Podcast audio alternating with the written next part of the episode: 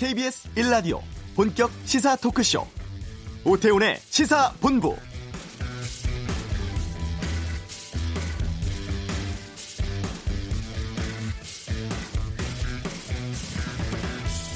일본 정부가 우리나라로 수출하는 반도체 디스플레이 세 개 소재에 대해 수출 규제를 시행한 지 오늘로 딱 100일 됐습니다.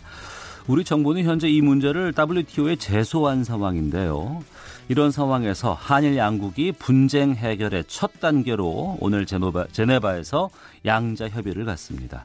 그동안 일본은 우리가 계속 고위급 양자 협의하자 이런 제안을 했음에도 응하지 않아 왔었는데 제소를 하니까 열리게 되는 것입니다. 우리 대표자는 일본의 수출 규제가 상품 무역에 관한 일반 협정과 같은 국제 규범에 위반된다. 이런 점을 짚겠다는 계획인데요. 수출 규제 이후 통상 분야에서는 처음으로 열리는 고위급 회담입니다. 그동안 백색 국가 제외, 지소미아 종료, 일본 제품 불매 운동, 일본 내 혐한 확산 등 100일간 양국 간에 참 많은 일이 있었습니다. 오태훈의 시사본부 잠시 후 이슈에서 전문가와 함께 한일 관계 상황 또 전망하는 시간 갖겠습니다. 월드컵 예선 치르고 있습니다. 축구 대표팀 포함한 스포츠 소식 최동호의 관전 포인트에서 정리하고 한 주간의 언론 보도를 분석하는 시간 정상근 알파고의 와치독 2부에 준비하겠습니다. 시사본부 금요 초대석 제8대 유엔 사무총장을 지내셨죠. 대통령 직속 미세먼지 문제 해결을 위한 국가기후환경회의 반기문 위원장과 함께합니다. KBS 라디오 오태훈의 시사본부 지금 시작합니다.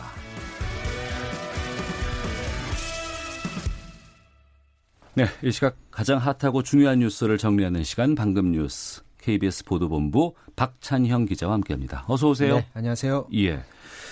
김학의 차관 의혹 진상 조사 당시에 윤석열 검찰총장이 별장 접대를 받았다. 이런 증언이 나왔습니다. 윤중천 그 스폰서였던 증언이라고 해서 한겨레 단독 보도로 나왔는데 이것 때문에 지금 시끄럽죠. 네, 일단 그 윤석열 검찰총장이 성접대를 받았다라는 건 아니고요. 네.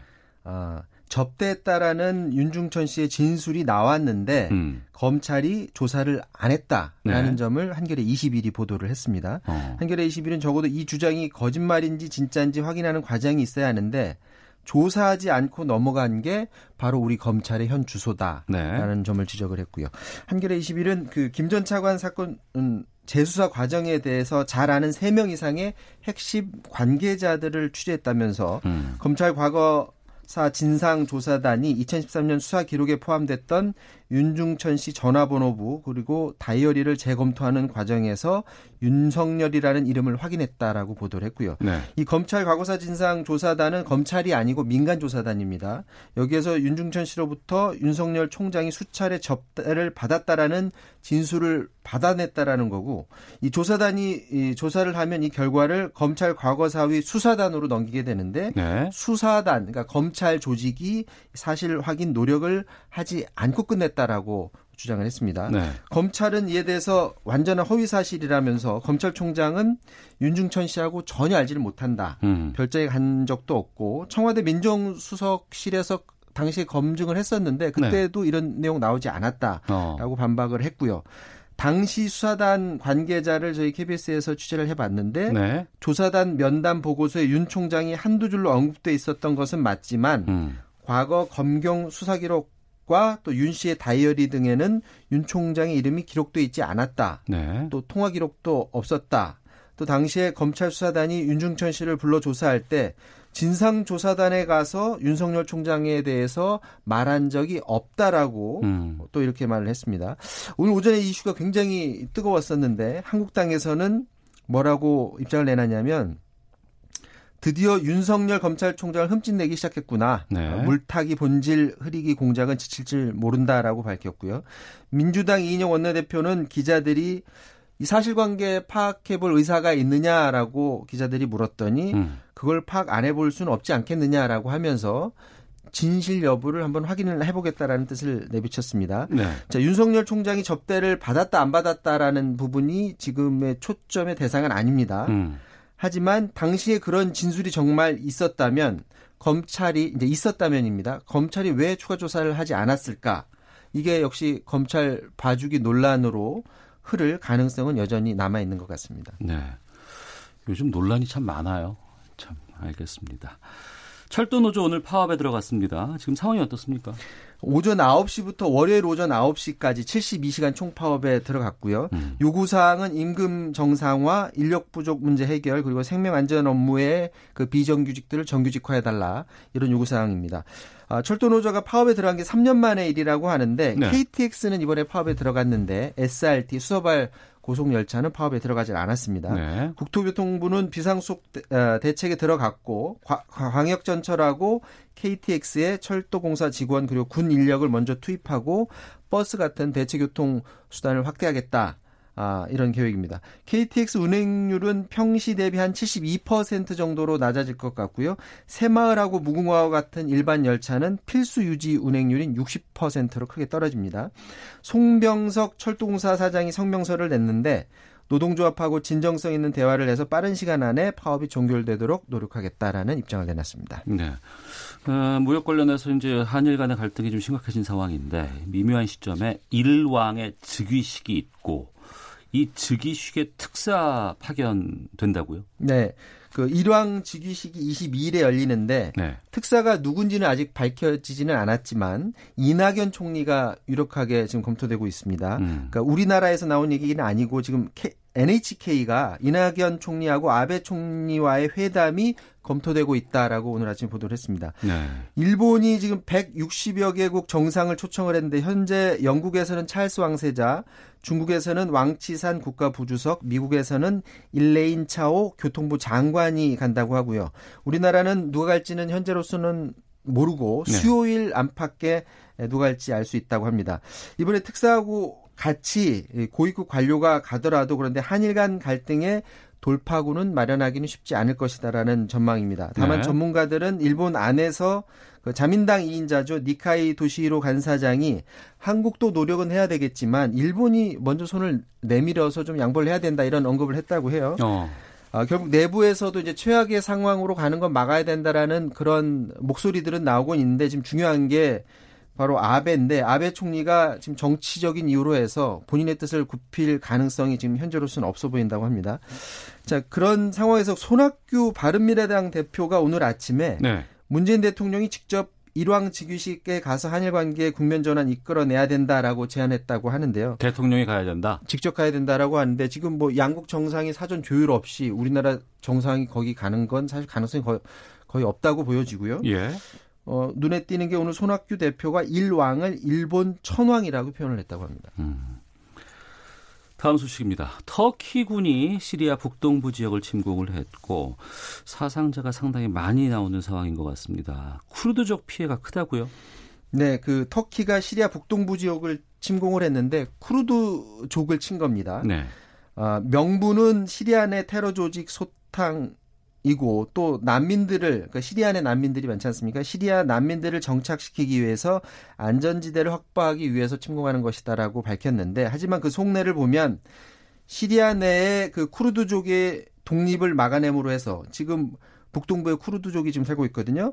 이들의 독립을 막아냄으로 해서 자국 내의 쿠르드족의 독립도 막겠다라는 계산이 있다라는 겁니다. 음. 어, 지금 터키 안에 전체 인구의 한 19%가 쿠르드계의 분리 독립을 요구를 하고 있다고 하는데 실제로 터키 내 수십 년 동안 쿠르드 노동자당이 분리 독립을 주장하고 있다고 합니다. 네. 옆나라 쿠르드족의 분리 독립이 에르도안 터키 대통령의 장기 집권에 위협이 된다라는 판단에 따라서 음. 공격을 했다라는 것이고요. 또 다른 이유는 터키 대통령이 최근 지방선거에서 패배를 했는데 정치적 위기 넘기기 위해서 군사작전을 밀어붙였다라는 분석도 나오고 있습니다. 어쨌든 이번 터키군의 시리아 쿠르드족 공격으로 쿠르드 민병대원 220여 명이 숨지거나 생포됐다라고 터키 관현통신이 보도를 했고요. 예. 시리아 민주군은 어, 터키군의 공식으로 민간인 9명이 숨졌다고 어, 전했고 또 쿠르드 민병대의 반격으로도 민간인 6명이 숨졌다 이렇게 로이터 통신이 보도를 했습니다. 이번 공격에 대해서 유엔 안전보장 이사회 그 유럽 상임 이사국 5개국이 터키의 일방적이고 자의적인 군사 행동을 중단하라 이렇게 촉구를 했는데요. 반면에 미국은 입장을 밝히질 않았습니다.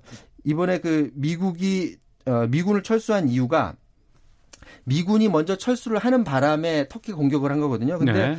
트럼프 대통령이 왜 미국을 철수시켰냐면 돈이 음. 너무 많이 든다고 철수를 시켰습니다. 그런데 어. 이게 아이러니한 게 미, 시리아 내 I, IS 철을 격퇴하는데 시리아 내에 있는 쿠르드족의 도움을 받아서 미군이 IS를 어. 격퇴를 했거든요. 예, 예. 그런데 결론적으로 보면은 트럼프가 이들을 버린 셈이 됐는데 뒤늦게 이게 문제가 되니까 트럼프가 만약에 앞으로 쿠르드족의 피해가 클 경우에는 터키의 경제를 쓸어버리겠다 음. 이렇게 엄포를 놨다고 합니다. 알겠습니다. KBS 보도본부 박찬영 기자와 함께했습니다. 고맙습니다.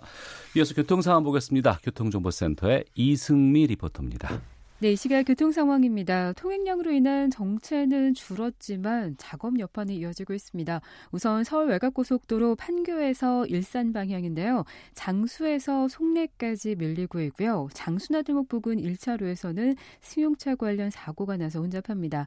이후 노후지분기점에서 김포 요금소까지 정체되고 있고요. 작업으로 밀리는 구간입니다. 영동고속도로 인천 방향으로 동군포에서 1차로 막고 작업하고 있습니다. 북수원에서 동군포 정도까지 7km 구간이 정체고요. 중부 내륙고속도로 창원 방향으로는 중원 터널에서 충주 분기점 구간 1, 2차로 차단하고 시설물 개량 공사하고 있는데요. 감곡에서 중원 터널 쪽으로 5km 구간 밀리고 있습니다. 양평 방향으로는 현풍 분기점 부근에서 3km 구간 작업 여파받고 있고요. 통영 대전 고속도로 통영 방향으로 파남에서 산내 분기점 구간의 정체도 작업 여파입니다. KBS 교통정보센터였습니다.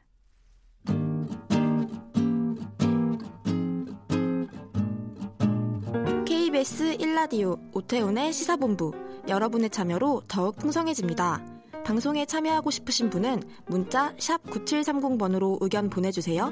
짧은 문자는 50원, 긴 문자는 100원의 정보 이용료가 붙습니다. 애플리케이션 콩과 마이케이는 무료고요. 시사본부는 팟캐스트와 콩, KBS 홈페이지를 통해 언제나 다시 들으실 수 있습니다.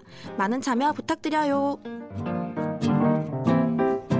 오늘 스위스 제네바에서 한일 통상 분야 국장급 협의가 열립니다. 이번 만남이 우리가 WTO에 제소한 이후에 첫 번째 절차라고 하고 현재 한일 관계 상황이라든가 또 앞으로에 대해서 좀 전망을 해 보는 시간 갖겠습니다.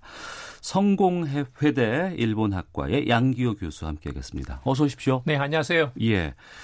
그러니까 이번에 국장급 협의는 우리가 WTO에다 일본을 제소를 했기 때문에 열리는 첫 번째 관문인 거죠. 맞습니다. 이제 원래 그 WTO에 제소를 하게 되면 예. 일단 60일 동안 그 유예 기간을 두게 됩니다. 음. 그렇게 해서 양자간에 협의를 해서 예. 화해를 하는 그런 그 장치를 두는 거죠. 그 어. 과정을 뒀는데 그렇지 않게 되면 이제 1심 패널로 넘어가게 됩니다. 예. 그래서 지금은 이제 어, 경제산업성의 국장 그리고 음. 우리 산업통상자원부의 국장이 지금 제네바에서 어, 회의를 하게 돼 있고요. 네. 원래 일정으로는 이제 그 과장급에 하는 걸로 음. 일본 측에서 제안이 있었는데 네. 우리가 이것은 지금 사안이 이건 심중한 거고 음. 이건 좀 적극적으로 국장급에서 협의를 하는 게 낫겠다 해서 제안을 해가지고 네. 일본 측에서 그렇게 응해가지고 지금 그렇게 어, 회의가 지금 진행되고 있는 상황입니다. 그러니까 우리가 그 전에 좀 이거 갈등 좀 풀어 보자, 같이 만나서 좀 논의를 해보자라고 여러 번 했었는데 그때는 전혀 응하지 않다가 이게 그러니까 제소를 하니까 마지 못해서 단계 때문에 나오게 된 겁니까? 그러면? 맞습니다. 뭐 어. 가장 중요한 것은 역시 제소가 지금 WTO에 걸려있기 때문에 예, 여기에 예. 응할 수밖에 없는 것이고 어.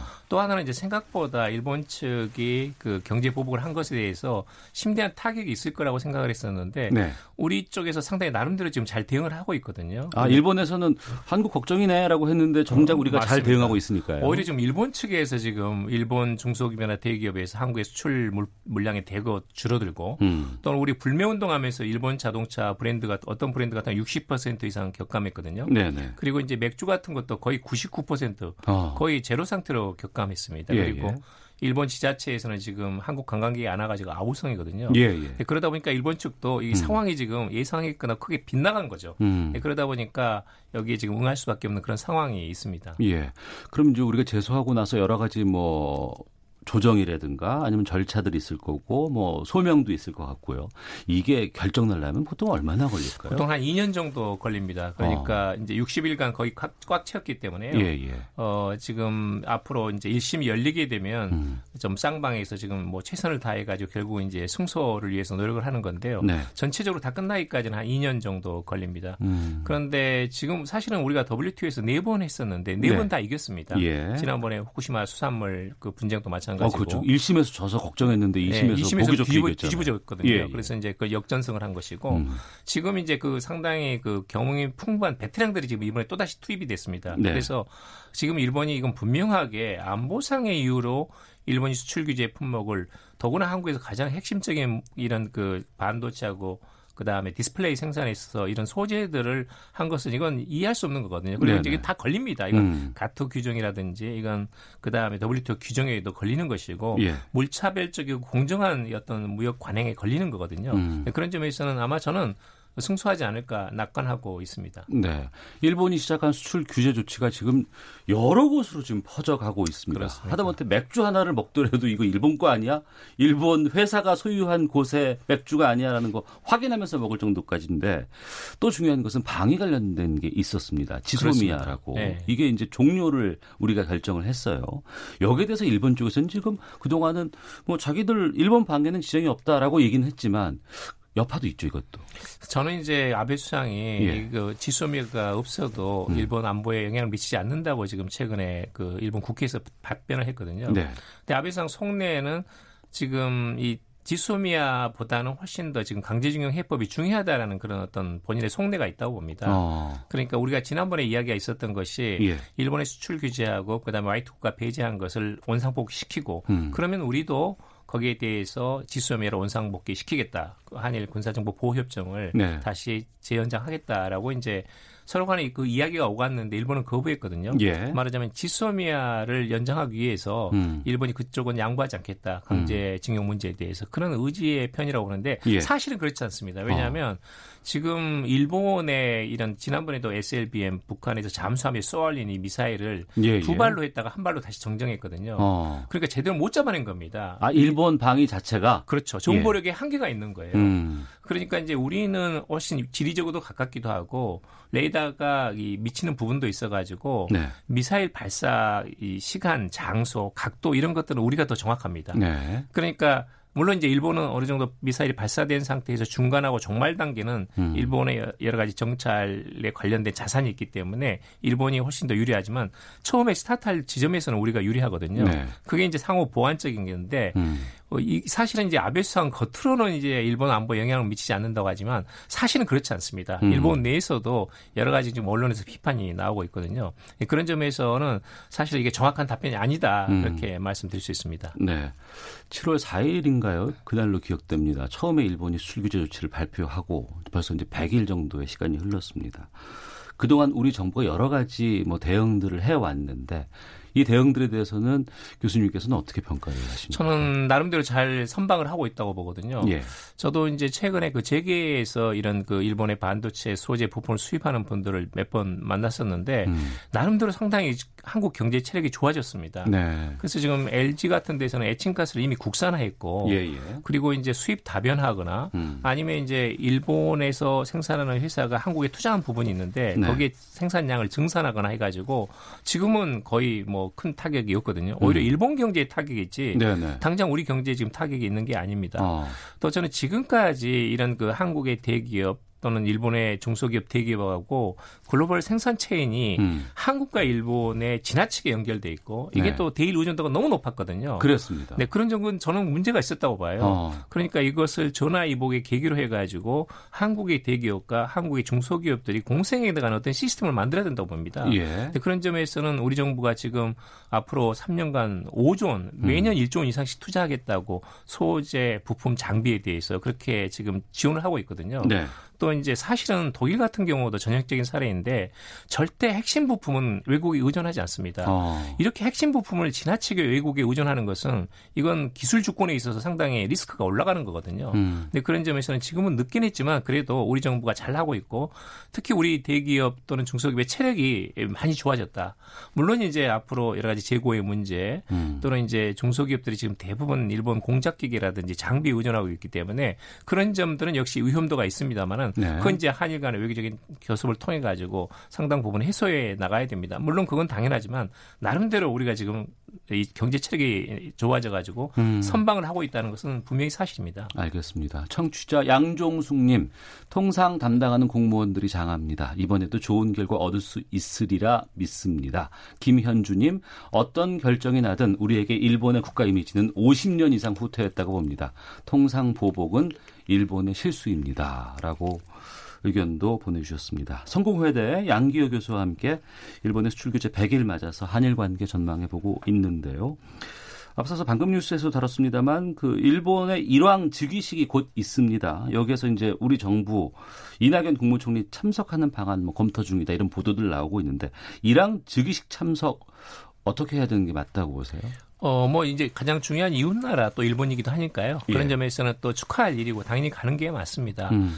그런데 이제 일본 측에서는 문재인 대통령께서 직접 오시면 좋겠다는 기대는 있었다고 봐요. 네. 네, 그런데 이제 여러 가지 정치 일정이라든지 또는 국내 정치 역학이 있기 때문에 음. 어려웠고 당연히 적어도 이낙연 총리께서는 가야 됩니다. 네. 지금 한일 간의 이제 강제징용 해법을 둘러싸고 음. 이견차가 굉장히 심합니다. 네. 그런데 문제는 뭐냐면 연말에 지금 일본 전범 기업들의 자산이 매각 처분되면서 현금화될 음. 가능성이 있거든요. 네, 네. 거기에 대해서는 상당히 한일 양국 국민들이 음. 이걸 정서적으로 굉장히 반발할 가능성이 높습니다. 아, 그 지점이 또 있군요. 예, 맞습니다. 예, 근데 거기에 예. 대비해서 지금 시간이 많지 않기 때문에 어.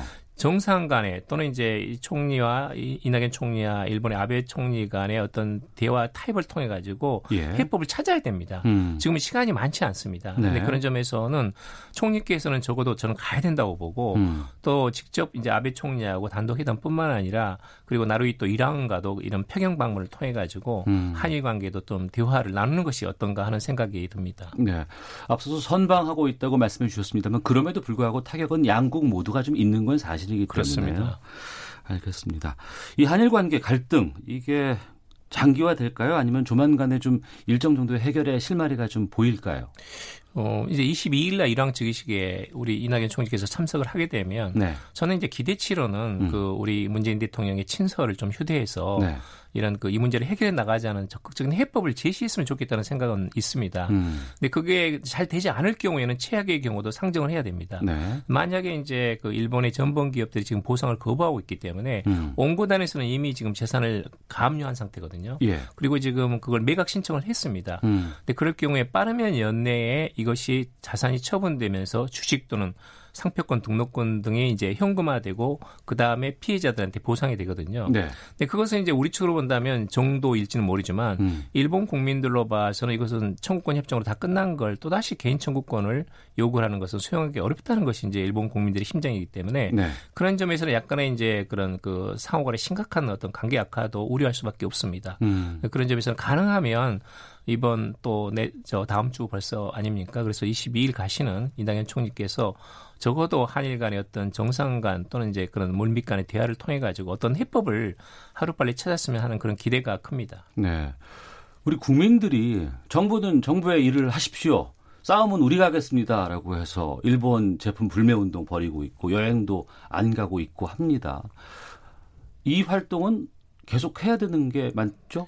그렇습니다. 저는 이제 우리 국민들께서 정말로 그 얼마나 그 지혜롭고 현명한지 예. 어, 굉장히 높이 평가합니다. 어. 이건 이제 중앙 정부나 지자체가 주도하는 것이 아니거든요. 예, 예. 시민 단체가 하고 국민 개개인이 본인의 이성과 판단에 따라서 결정하는 문제입니다. 음. 거기서 불매 운동이 있는 것이고 관광 자제가 있는 것이고 네. 그걸 일본 정부나 국민들도 알고 있기 때문에 음. 한국의 파워를 다시 한번 재평가하고 어, 말하자면 일본의 아베 수상이 경제 제재를 잘못했다. 네. 이런 비판도 일본 내에서 나오는 것이거든요. 음. 네, 그런 점에서는 그야말로 우리 정부가 일본에 대해서 대응하기 힘든 부분을 우리 국민들이 하나가 돼가지고 이렇게 그 이런 국민들의 힘을 보여주는 거. 네. 그것도 굉장히 성숙된 차원에서 보여주는 거. 음. 저는 이것이야말로 한국의 힘이 아닌가.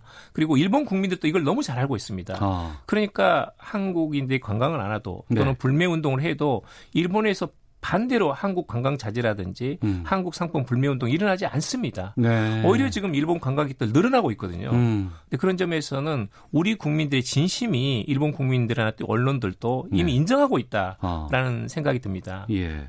끝으로 그러면 정부가 향후 취해야 될 조치는 어떤 것들을 말씀하실까요? 이것은 이제 역시 지금 상당히 주, 중요한 지금 지점이 와 있기 때문에요. 음. 연말에 예상되고 있는 현금을 막기 위해서 네. 일본 기업들의 자산 처분을 통한 현금화를 막기 위해서는 대해서는 한국 정부가 어떤 적극적인 제안을 해야 됩니다. 음. 어, 그리고 저는 이제 지금 청구권 자금으로 수혜를 받아가지고 성장한 16개 기업이 있거든요. 예, 예. 포스코라든지 한국도로공사, 음. 한국전력공사 이런 데서 기금을 만들어가지고 일단 먼저 피해자들한테 보상을 하고 일본 정부나 기업에게 구상권을 나중에 행사하는 것도 하나의 방안이 아닌가.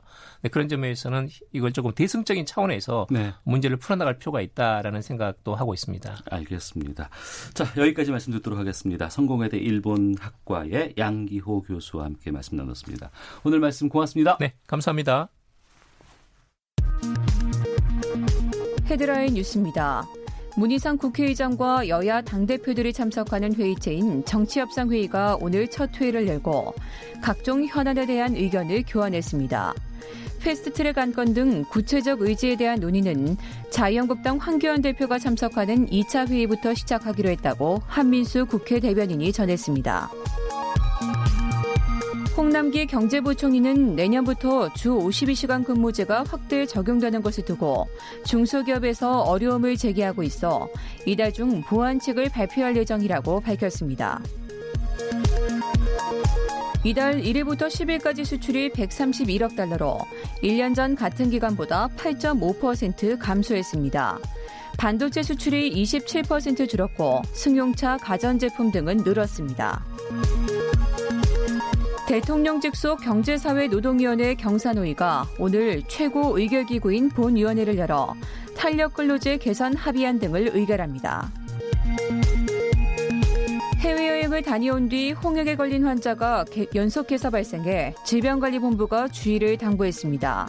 지금까지 홍역 환자가 방문한 주요 국가는 베트남과 필리핀, 태국 등입니다. 지금까지 헤드라인 뉴스 정한나였습니다.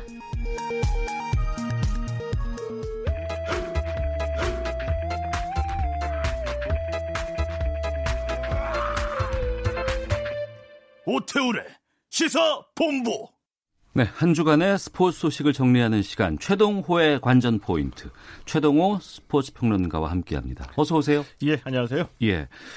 월드컵 2차 예선 어제 우리 대표팀 스리랑카 8대 0으로 이겼어요. 예, 그렇습니다. 네. 어제 경기도 화성에서 월드컵 2차 예선 2차전이 열렸습니다. 네. 이 경기에서 우리가 아, 우리 대표팀이 스리랑카를 8대 0으로 이겼고요. 음. 그, 어제 승리로 H조에서 우리 대표팀이 선두로 올라섰습니다. 네. 예, 스리랑카가 워낙 실력 차가 많이 나는 팀이기 때문에 음. 경기 전서부터 과연 몇 골이나 터트릴까 이게 이제 최대 관심사였었고요. 예. 예, 전반 11분 만에 손흥민 선수가 첫 번째 골을 터뜨렸고 음. 아, 김시욱 선수가 4골 그리고 황희찬 또 이제 권창훈 선수가 각 한 골씩을 기록을 했습니다. 네. 어, 실력 차가 워낙 많이 나는 팀이었기 때문에 음. 우리가 8대 0 이겼다 그렇게 큰 의미는 없다라고 저는 봅니다. 예.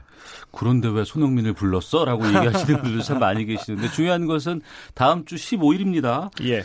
평양에서 원정 경기로 북한과 3차전을 우리가 치르게 되는데 남북 대결은 어떻게 예상하세요? 어, 객관 전력, 객관적인 전력에서 우리가 앞서기 때문에 우리 선수들이 실력만 충분히 발휘하면 충분히 이길 수 있다라고 보고요. 네. 다만 이 평양 그 김일성 경기장에서 경기가 열리거든요. 거의 크지 않아요, 규모가? 10만 명 규모입니다. 아. 그리고 14년 동안 국제 경기에서 북한은 김일성 경기장에서 단 한 번도 지지 않았습니다. 아 그래요? 그런 예. 전력이 있어요? 예. 어. 왜냐하면 아주 그 어, 홈팀의 그 분위기를 극적으로 연출하거든요. 이게 예. 뭐냐? 10만 명 규모의 어, 관중들이 열광적이고 어. 어, 압도적이고 상대 팀을 위협하는 응원을 펼치겠죠. 예. 그리고 이 인조잔디입니다. 아, 지금도 인조잔디에서 경기를 해야 되나요? 아, 우리나라 이제 초중고까지는 우리도 인조잔디가 있는데 네. 대학 이상서부터는 거의 지금으로 많이 사라졌죠. 예. 선수들 부상의 위험도 많이 있고요. 음. 근데 인조잔디는 공이 굴러가는 속도가 천연잔디보다 빠를 수밖에 없죠. 그렇죠. 왜냐하면 바닥이 딱딱하기 때문에. 축구와도 다르잖아요. 맞습니다. 예.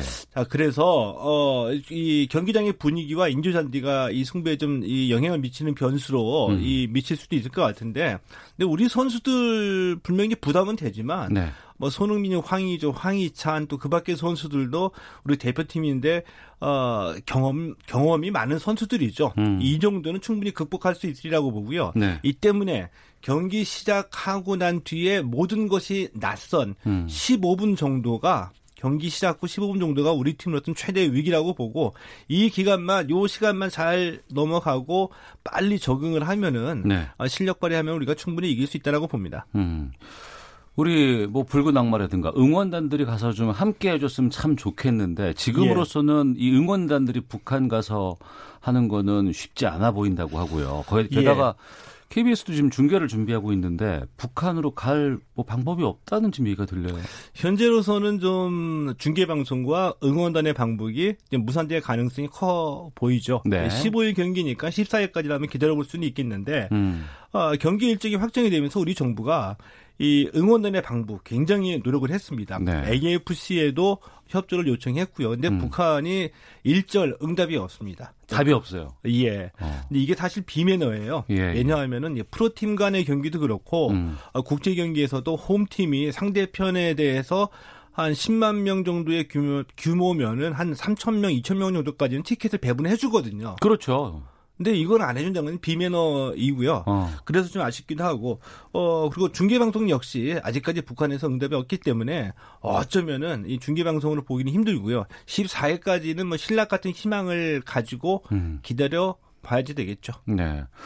저도 좀 개인적으로 확인을 스포츠국에다가 좀 해보니까 아마 예. 영상을 받아서 이쪽에서 뭐 중계를 하는 방법도 있을 것 같은데 아직 결정은 나진 않았고요. 뭐 녹화로도 틀 수 있다고 하고. 예. 그 원정 경기 중계와 관련해서 북한 측과 소통하던 중간이었고 현재 지금 중단됐다. 15일까지 계속 접촉은 시도하겠다. 이렇게 지금 아, KBS는 응원단과 관련돼서는 제 저의 상상인데 네. 우리가 2002년 부산 아시안 게임 때 북한에서 응원들이 내려왔었죠. 음. 그리고 대구 하계 유니버시아드 때도 그랬는데 네. 그때 KBS 9시 뉴스 이제 톱으로 계속 보도할 정도로 우리로서는 좀 굉장히 신선한 충격을 느꼈습니다. 맞습니다. 만약에 예. 우리 붉은 악마 천여 명 정도가 음. 김일성 경기장에서 응원을 하게 되면은 이 붉은 악마 특유의 굉장히 자유로워 보이지만 열정적인 우리식의 응원을 만약에 김일성 경기장에서 한다면은 어. 북한 주민들 입장에서도 우리가 느꼈던 것처럼 어 굉장히 좀 신선한 이 문화 충격 음. 느낄 수도 있다라고 보거든요. 네. 근데 뭐 그런 점에서는 좀 아쉽죠. 음. 다른 나라들 예선 상황 보겠습니다. 베트남이 말레이시아를 1대 0으로 이겼네요. 예. 어, 어, 응원합니다, 베트남. 근데 어제 2차전이었거든요. 예. 2차전에서 말레이시아를 1대 0으로 이기면서 이 음. G조에서 2위로 올라간 겁니다. 자, 네. 그러면서 다시 어, 베트남에서 이제 박항서 열풍, 박항서 매직이 뜨거워지고 있거든요. 어, 베트남이 이번에 최종 예선 노려볼만 하거든요. 조편성 음. 결과도 그렇고 지금 2위에 있으니까 예. 만약에 베트남이 최종 예선에 올라가게 되면 예. 베트남 축구 역사상 음. 박항서 감독이 최초의 월드컵 최종 예선 진출 기록을 세우게 되는 겁니다. 네. 프로야구 살펴보겠습니다. 키움이 LG를 이기고 플레이오프에 진출을 했고 LG를 10대 5로 어제 이겼네요. 예, 4차전에서 LG를 키움이 10대 5로 이기고 이제 플레이오프 진출 티켓은 이제 거머쥔 거죠. 네. 어, 3승 1패로 올라갔거든요. 음. 모든 것을 다 정리해서 딱 하나만 말씀을 드리면은 이 준 플레이오프는 박병호 시리즈였다. 네. 지난주에 말씀드릴 때 LG 입장에서는 박병호, 어, 뭐 서건창, 이정우 선수를 막는 게 중요하다. 근데 박병호 선수를 못 막았어요. 네. 박병호 선수가 어느 정도로 활약을 했냐? 4경기에서 홈런 3개 터뜨렸고요. 타율이 무려 3할 7푼 5리입니다. 어. 아, 그리고 1차전 0대 0이었던 9회 말. 박병호 선수의 이 굿바이 솔로 홈런 아, 잊지 못하겠어요. 음. 이 정도로 이제 활약, 을 하다 보니까 박병호 선수가 어 뭐 그 조그만한 의심도 없이 이 준플레이오프 MVP 가져갔습니다. 네. 이제 키움과 SK가 만났나요? 맞습니다. 이 어. 플레이오프가 지난해하고 똑같이 됐어요. 예. 지난해도 키움과 SK였었거든요. 음. 플레이오프에서 만나게 됐고요. 어, 플레이오프 오전 3선승제입니다. 그리고 1차전은 14일에 열리게 됩니다. 네. 전망은 어떻게 볼까요? 어, 키움이 분위기로 앞섭니다. 한참 이, 기고 올라갔고 음. 키움 선수들은 몸이 완전히 다 풀려서 이제 해보자. 네네. 네. 겁이 안 난다 이건데 음. 정규 시즌에서 SK하고 키움하고 8승 8패 팽팽하거든요. 아 그래요? 예. 어. SK 충분히 해볼 만한데 네. 결정적인 한 가지 변수가 있어요. 어떤 거죠? SK가 어, 정규 시즌 1위를 달리다가 9월, 계속 이기다가 마지막에 네. 9월에 들어와서 마지막에 슬럼프에 빠졌잖아요. 예, 6연패까지 예. 당했고요. 어. 이제 9월 30일 날이 시즌 최종전이었고 한 보름 쉬고 14일에 1차전 나서는 건데 네네. 이 보름 동안 휴식기 동안에 음. 감을 음. 찾았냐 이거죠. 어. 슬럼프에서 벗어났느냐. 예. 그래서 SK가 슬럼프에서 벗어났으면은 한번 해볼 만한 거고 음. 여전히 감을 찾지 못하고 헤매면은 어렵다라고 보는 거죠. 때문에 네. 어. 저는 SK가 감을 찾았냐는 1차전 보면 알 수는 있겠죠. 예. 때문에 1차전 이기는 팀이 음. 100% 라고 과장하면 안 되겠고 예. 99% 음. 어, 한국 시리즈에 올라갈 것 같다. 1차전. 예. 그리고 아, 미 프로야구 유현진 선수가 시즌을 마무리를 져버렸어. 예. 어, 전 어제 다저스 이길 줄 알았는데 져버렸어.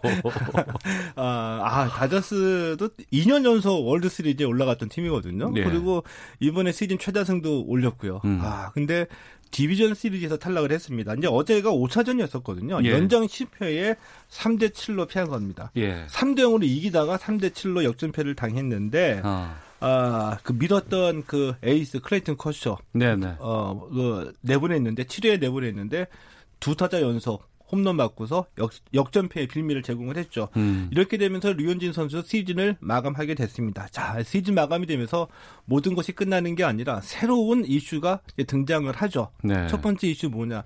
류현진이 FA 선수 자격을 FA 자격을 취득을 한 겁니다. 어. 다저스에 남을 거냐 떠날 거냐. 음. 또 FA 계약을 하게 되면 과연 얼마를, 얼마를 받을, 받을 거냐. 예. 이게 이제 시작이 되는 거거든요. 이것에 대한 해답은 류현진 선수가 아니라 슈퍼 에이전트죠. 음. 스캇 보라스. 예. 어, 이 류현진 선수의 이제 에이전트입니다. 음. 스캇 보라스의 시간이 시작이 됐다라고 보고요. 얼마를 받을지 또 류현진 선수가 다저스를 떠날지 저도 정말 궁금합니다. 네.